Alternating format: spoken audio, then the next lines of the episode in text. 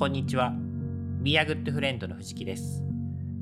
Be a Good Friend は幸せな食卓で未来を明るくするをテーマに活動する自然派ワインのインポーターです。このポッドキャストではワインは大好きだけれどそんなに詳しくないという方のために今よりもっと自然派ワインとお友達になれるようなヒントをお届けしたいと思っています。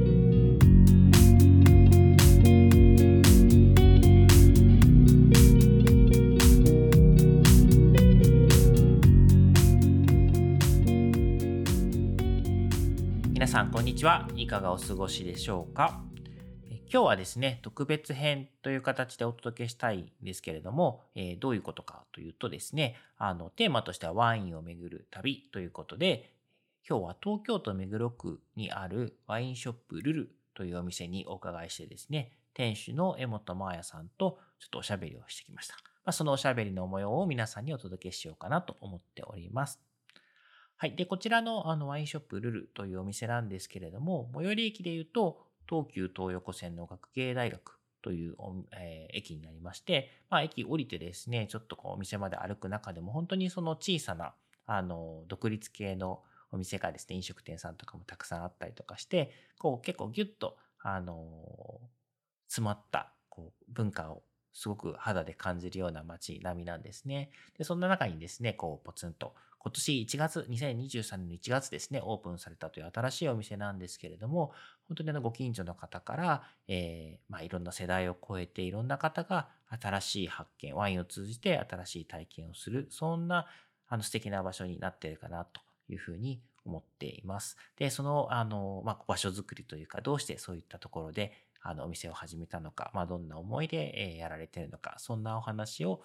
してきました。ので、ちょっと皆さんにあのお聞きいただければなと思います。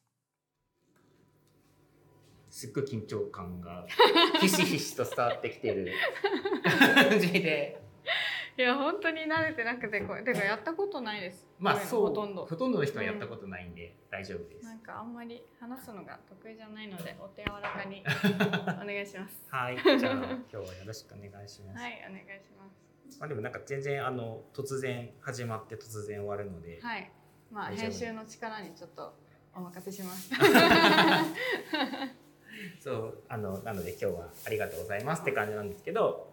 まずそうか。何誰っていう話をしないといけないんですよ。そうですね。どこどこの誰かだけちょっと簡単に説明をはい。してもらえると嬉しいです。はい。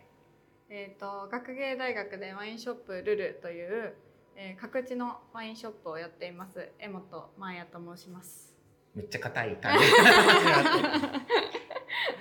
学芸大学。はい学芸大学で今年の1月にスタートしたんでまだ1年経ってないんですけど。あそうなのね、はい。そうか一年経ってない。まだ。そうなんですよ。うん。もうちょっとで1年ですね。うん。なんかももともとあそう来る前にちょっとこうウェブとかに載っているはい。インタビューとかを一応全部読んで、ありがとうございます。読んでから来たんで、はい。ずっとワインの仕事をしてるしてきたって感じなんですか？そうです。ずっとずっとでもないですね、うん。一応大学卒業してすぐに、あのワインの商社に入って、でそこが自社でインポートしながら店舗を持っている会社さんだったんで、まあ、店舗とかで働きながらちょっとワインの勉強をしてそって感じ。なんかソムリエとかワインエキスパートとかあそこで取らせてもらった感じなんですけど、で途中でちょっとまあ辞めたんですよ。しばらく働いてなんか違うなと思って辞めて、その後に数年間実は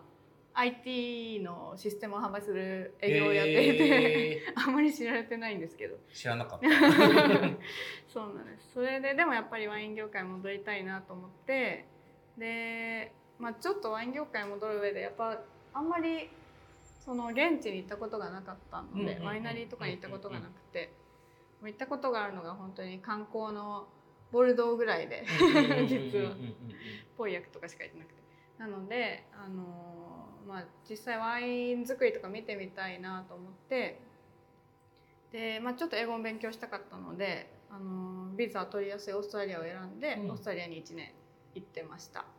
でその時に、えーまあ、ちょっとメルボルンを軸に活動というかメルボルンにいたんですけど、うんあのヴィンテージの時期3ヶ月だけバロッサバレーバルサバレー。はい。うん。に住み込みでちょっと働きに行かせてもらって、でその時働いたのがあのスモールフライっていうワイナリーなんですけど、そこがもともとブドウ農家さんやっててでもあのまあもともとすごい結構オーストラリアで有名な生産者さんにワインのブドウを売ってたんですけど自分でも作りたいってなって作り始めた方なんで。なんで本当にブドウ作りを大切にしていて栽培の方ワインはもうブドウが良ければ勝手に良くなるだろうみたいな考え方で、まあ、その時そういう考え方にあんま触れてこなかったのでなるほど。すごく感動してめちゃくちゃ理にかなってるなと思ってなんかこういうワインを飲んでいきたいし応援していきたいって思ったのが結構あそのやっぱオーストラリアに行って、はい、そこでバラサバレーの働いて、うん、それは行ってよかった、ね、行ってよかったですすごい。でまあ、もちろんワインもすごくなんか馴染みが良くて美味しいなって感じたし、その周りにいる、まあ、ワイン作ってる人たちが本当に個性的で面白い人ばっかりで、すごい楽しかったんですよ。でなんかこういうなんていうんですかねこういう雰囲気のある場所に身を置きたいなっていうのもあってそこからこういう自然な作りのワインにもうフォーカス当ててずっと今まで来たっていう感じです、ね。なんかちょっと戻るんですけどそもそもでも大学卒業してワインの会社っていうのはなんか興味があったんですそれでも全然たまたまそういう商社に入っただけだった興味はあったんですけど、うん、絶対にワインに行きたいと思ってなくて、うんうん、全然他の企業も受けてたんですよ、うんうんうん、でもなんか話聞く中で、うん、そのワインの会社の説明会に行った時にすごい楽しそうでもともと食べるのと飲むのが好きだったんですけど、うん、なんかやっぱりワインってちょっと特別だなって自分の中ではあって、他のお酒よりももうちょっと何て言うんですかね。食との相乗効果もすごいあって、より楽しいって思える部分もあるし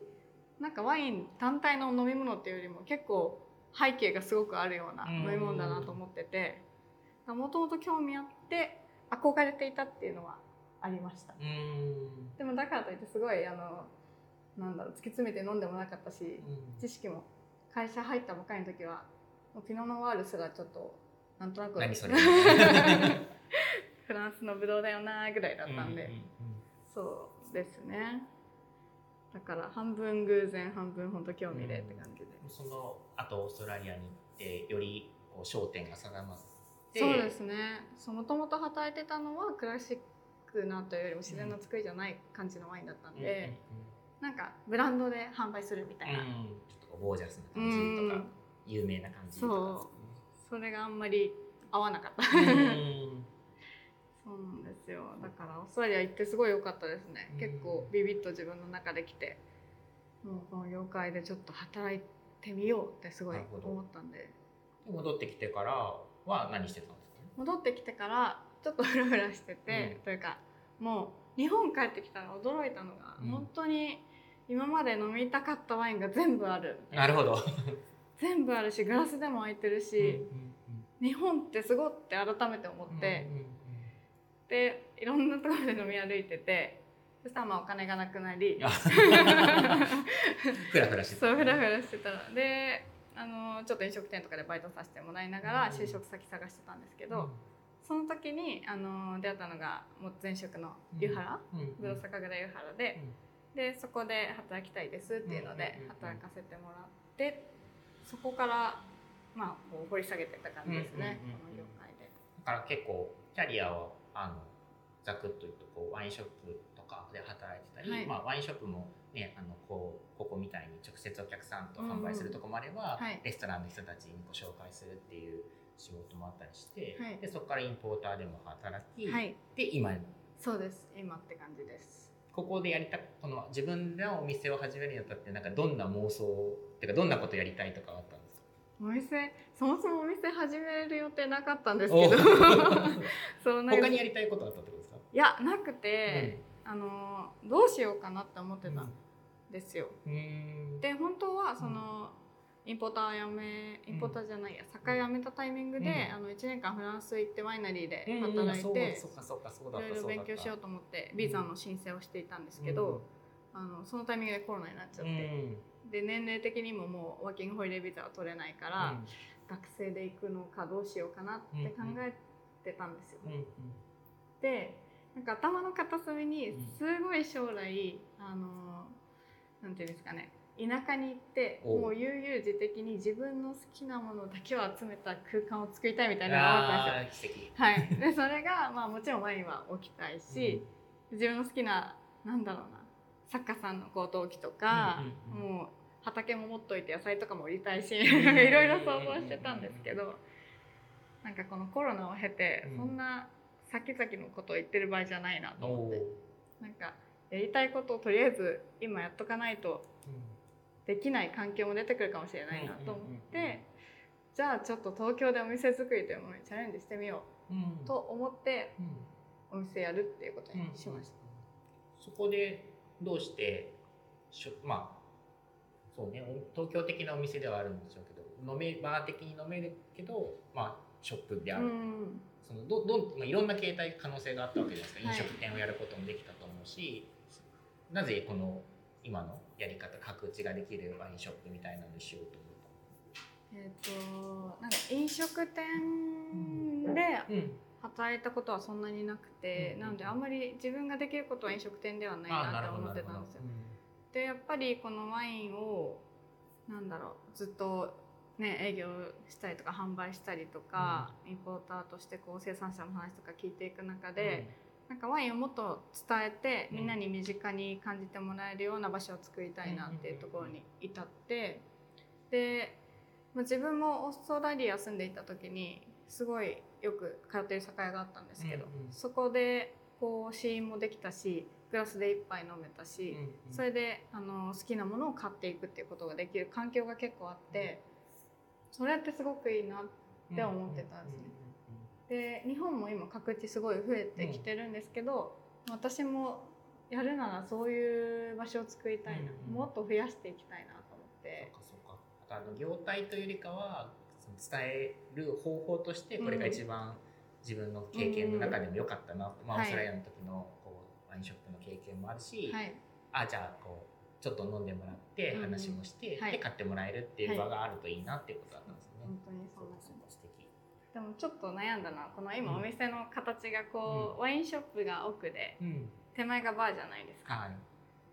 なんか酒屋として名乗るならちゃんと表にこうバンとお酒があってうん角打ちだからちょっと奥で飲めるぐらいの方がいいかなとは思ってたんですよ最初、うんでもなんかもうちょっとオープンでいいんじゃないかなと思って、うん。みんながこう楽しく飲んでる場所があって引きつられて入ってきた人がワインに触れて好きになって買っていくみたいな、逆の入り方があってもいいんじゃないかなと思って、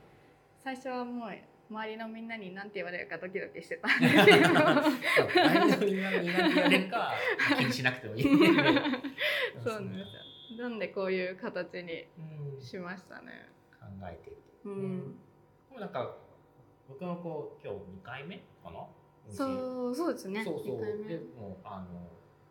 みんな飲むし、うん。みんな買って帰るしっていう姿をよく見かけるので、はい。そういう意味でやりたいことうんうん。がなんかできてる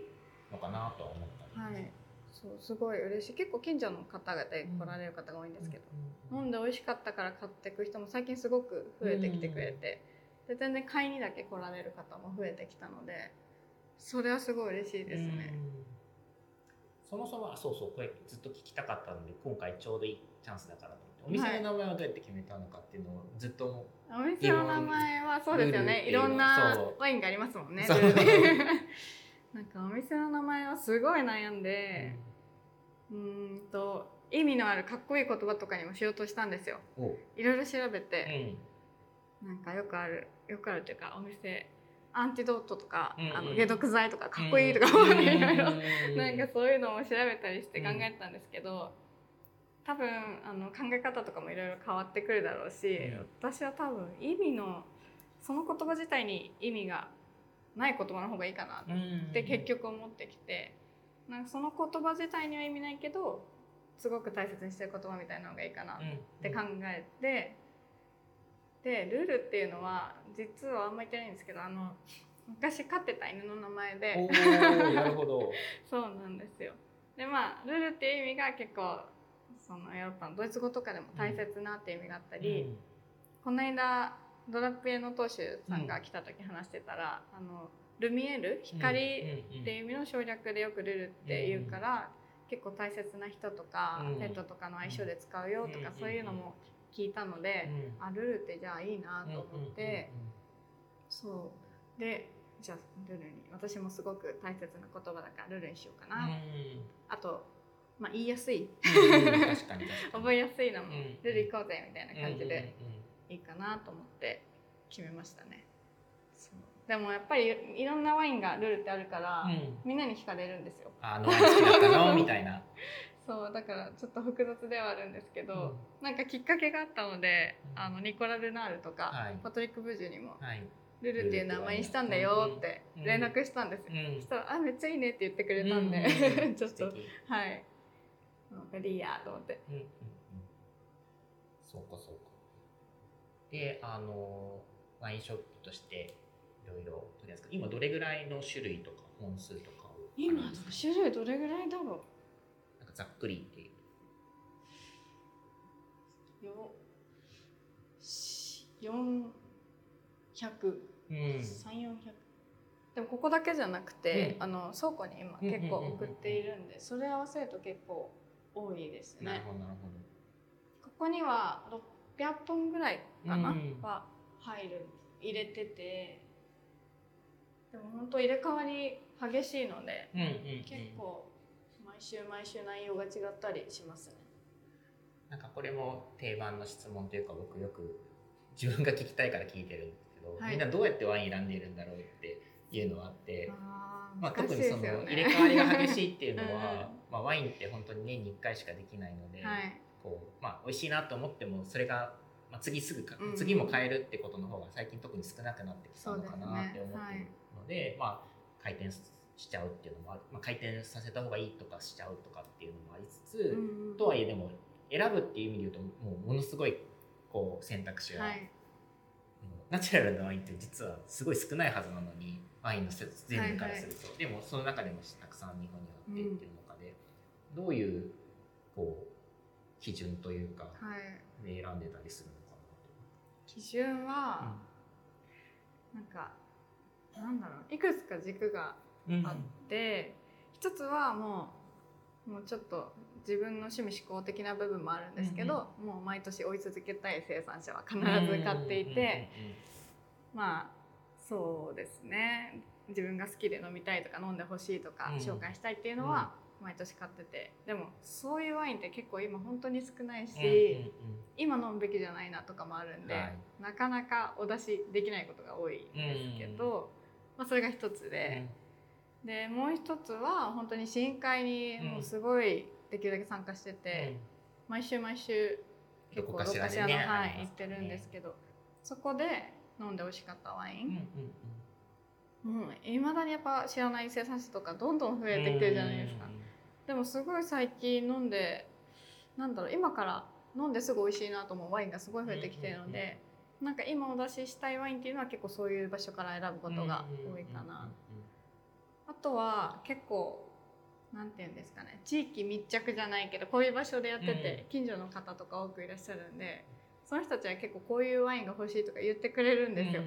そういう声をもとにちょっと私が普段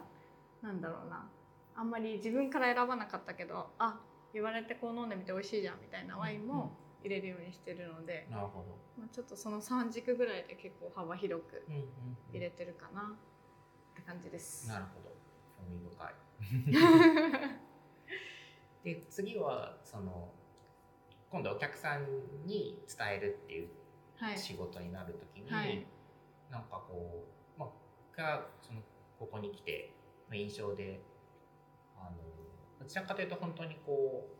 う日常的にというかこうそんなにこう気負わずというか、ワインうんなんかもともとワインってまあ難しいみたいなイメージがなんかずっとあったうん飲み物だと思うんですけど、なんか最近こう、まあ、全体としてもこうすごくカジュアルにこう日常的にワインを楽しむみたいなのが増えてきてるかなと思う中で、より一層なんかルルルのお客さんってそういう楽しみ方をしてる人が多いなって、あまりその頭でっかちというのではなく、来てるなっていう人たちが多いように見えるんだけど、どどういうふうにじゃあおすすめを伝えるというかどんなふうに選ぶ？あのまあ、みん自分で選ぶ人ももちろんいるんでしょうけど、うん、でもなんか多くの人は話を知ってとかね、聞いてとかで選んでるのかなと思う時に、なんか気をつけてることとか伝えるポイントみたいなのあるんですか？えー、なんか大体こん決まってる方はやりやすいんですけど決まってない方は結構今空いてるボトルバーと説明して、うん、あのそこから選んでもらうことが多くて。でもそれでもうんっていう感じの方だったら全然試飲とかも軽くしてもらって、これよりこんな感じがいいみたいなのがあればこっちから提案ができるので、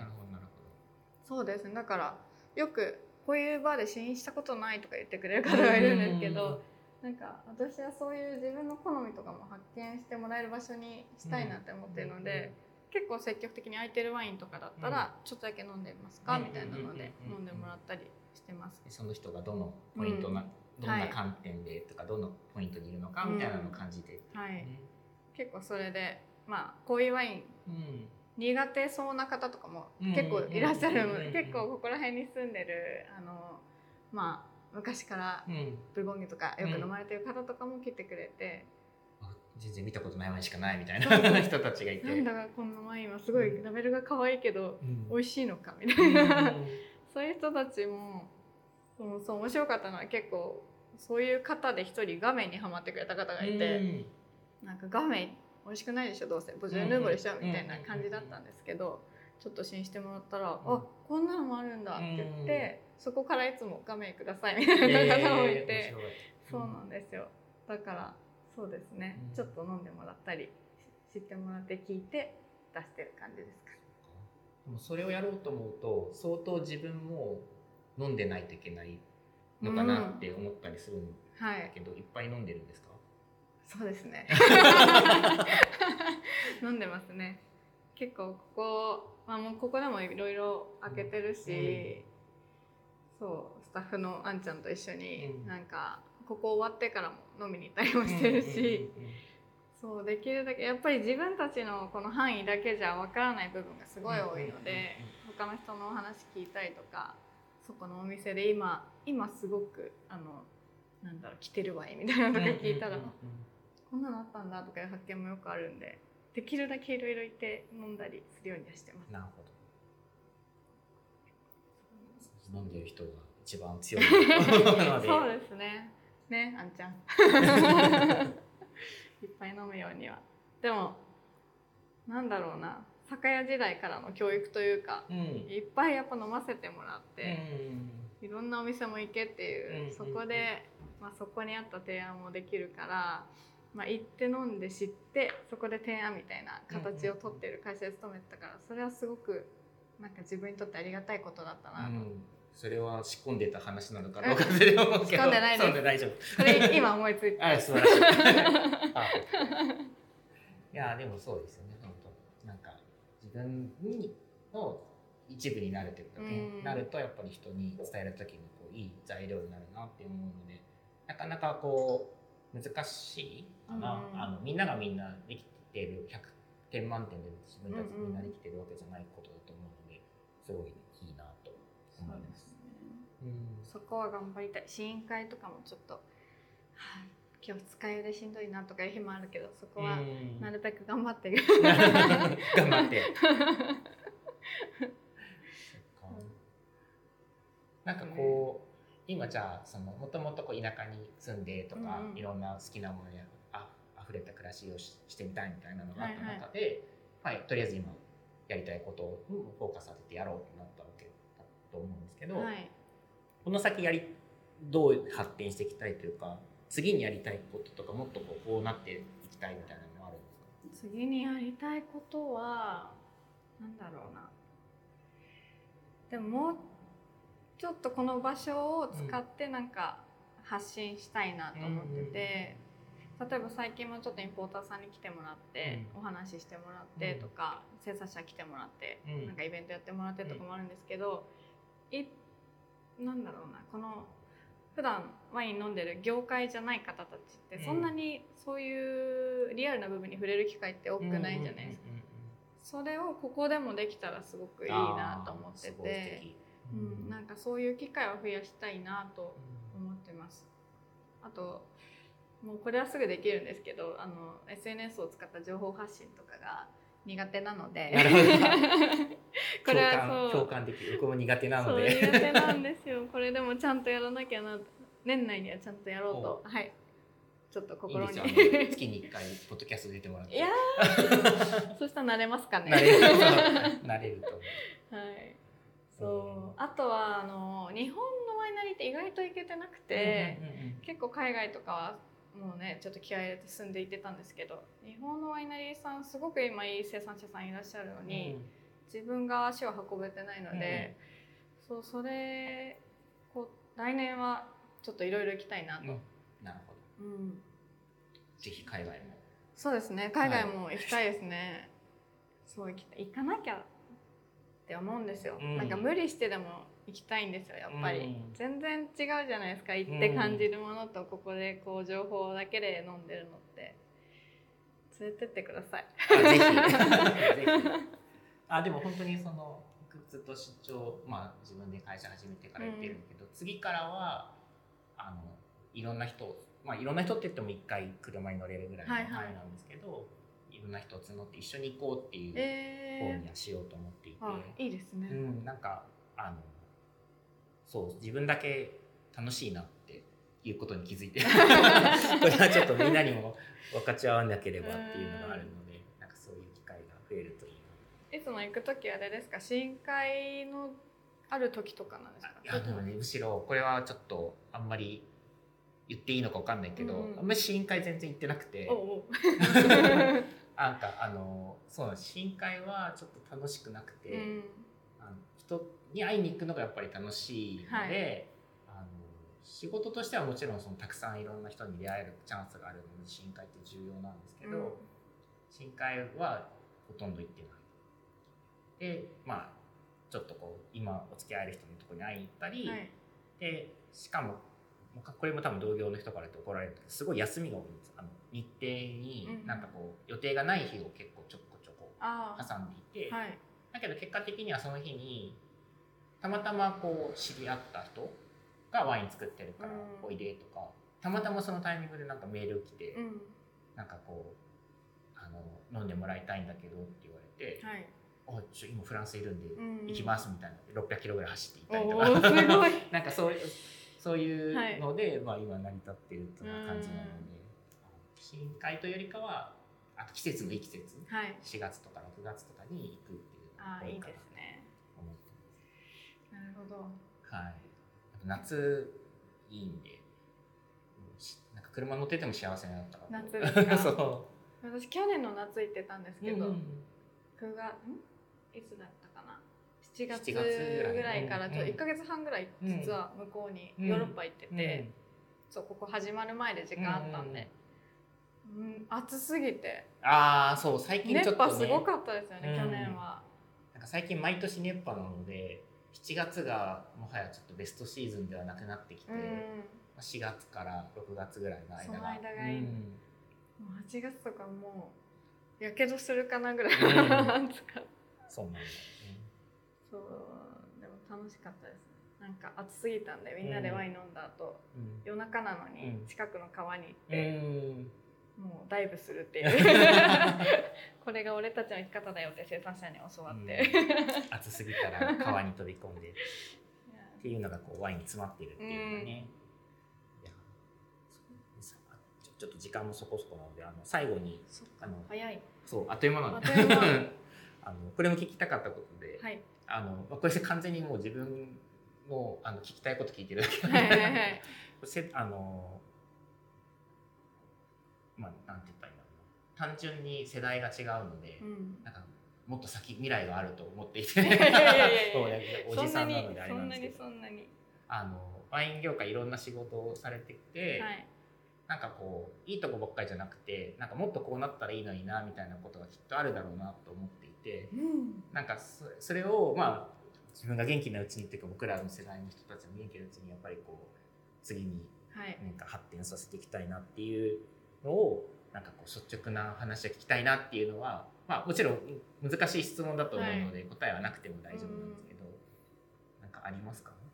ワイン業界こういうふうにうん。難しいですね。そうですね。なんか私がここの業界で働いてて、もうすごくいい部分がたくさんある中でちょっともうちょっとこうなったらうん言い方難しいですけどもうちょっとみんなオープンになったら、うん。もっと面白いのになって思う時はたまにあって、まあ、結構やっぱ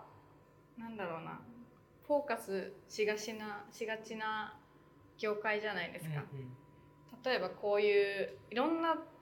なんだろう方向からこういうワインに入ってる人が多いと思うんですけど、クラシックから入った人もいればコナチワインだけ飲む人もいればフランスだけ飲む人もいればみたいな、なんかそこら辺の垣根が結構大きくあるような気がするんで、もうちょっとその垣根を取って楽しむっていう方向に行ってもいいのかなって、うん。言い方難しいですねこれ。いやでも分かります。だから結構、はい。あの結構なんか縄張り意識じゃなくて排他的なところっていうか、まあある意味それがフォーカスを当てるってことなのかもしれないけど、なんか誰かと話すときに、はい。こう、まあ、線が引かれてるみたいな雰囲気があある時はあるよねはい。っていうことですよね。でそれがまあもうちょっとこう交流というかこう広あの輪としてコミュニティとして広がっていくといいのでっていうことですね。楽しみ方が結構違うから、うん。そういう楽しみ方違うものとしてどっちもこう楽しめるように、うん。みんなが交流していったらいいなっていうのは思う時がありますはい。ね。この難しい。話でもう一本取れる。そうでもあとはやっぱりなんかこの業界の人って忙しいじゃないですか。うんでお店いる時間も長いし休みもなかなか取れないから、もっと本当に無理してでも取って生産者に会いに行くべきだなっていうのは思います。うん。私は本当にそれをやっていていつも本当に良かったなって思うしそれがモチベーションになってお客さんにも話したいこともすごく増えるし、生産者も喜んでくれるし、なんかそのいいサイクルをもっともっとみんなやってほしいなっうんうんうんていうのが、そういうのがやりやすいうん、雰囲気に、ねはい。まあ、環境とか雰囲気とかになるといいなってこと。それは本当に同じ意見、そうですね。あと結構最近の流れですごくいいこととしては上の例えば藤木さんたちの年代の方々とかが結構積極的に下を育てようとしてくれてるじゃないですか。もうあの死ぬだけなのでちょっとこう世の中にいいことしなきゃっていう。いやもうそのこういうねあの自然なワインが日本で楽しめるようになったこのなんていうんですか業界というかこの流れを築いてくれた人たちが結構下にこう、飲んでほしいワインとかを積極的に出してくれたりとかそういうのをしてくれたので,、で私ももういつの間にかちょっとあの中堅的 いい年になって後輩たちも増えてきたから、そこをちゃんと引き継いでやっていきたいなっていう気持ちはあります。だからねみんながこう熟成し自分たちに持っててこう育ててくれたワインをこう私たちに出してくれたように私もこれからやっていきたいんでだから今自分で倉庫も借りていろいろ送り込んでみてはいるんですけど、うん いや素晴らしい、はい。最近もう本当にあの飲めないもん。ね自分の家のセラーにあるワインそうですよよね。こう開けて、あはいじゃあ夫婦で、まあ、今日誕生日だから飲もうかって時に、うんこれはちょっと2人で飲むんじゃダメな気がするなみたいな。なんかそんな感覚になるので、ありがたいことですよ本当。そういう話を結構最近聞くのですごい嬉しいことだなと思って、いや別にあの上から下だけじゃなくて飲ませていただいても全然大丈夫なので。新しいとか知らない世界もきっとど同時に広がっていると思うのであそうですね。僕らがし経験で知ったことじゃない経験をみんなそれぞれの人がしてると思うので、幅広い年代で持ち寄り会とかしたいですそうねそうそうそうそう。なんかそういうのがまたね別に古いのが正義ってわけじゃない、うんいいってわけでは全然ないと思うし、うん。いろんな経験ができるのができるといいですね。藤木さんの家でじゃあはい。あのいつでもどうぞ。その家の時も、はい。あのポッドキャスト撮られるあ撮られるんですか？ちょっとあれですね気が抜けないです。あそう気が抜けない。食事中ずっと撮られるい あの一本分ワイン一本分取られるので、はい。はい。気をつけてください。わかりました。気合い入れていきます。はい。ありがとうございました。早いですね。はい、もうあっという間なんですよ。そろそろあのこの後僕らご飯食べにそうですね、はい。ご、飯行かなきゃ。ご飯行きましょう。はい。じゃあありがとうございま。した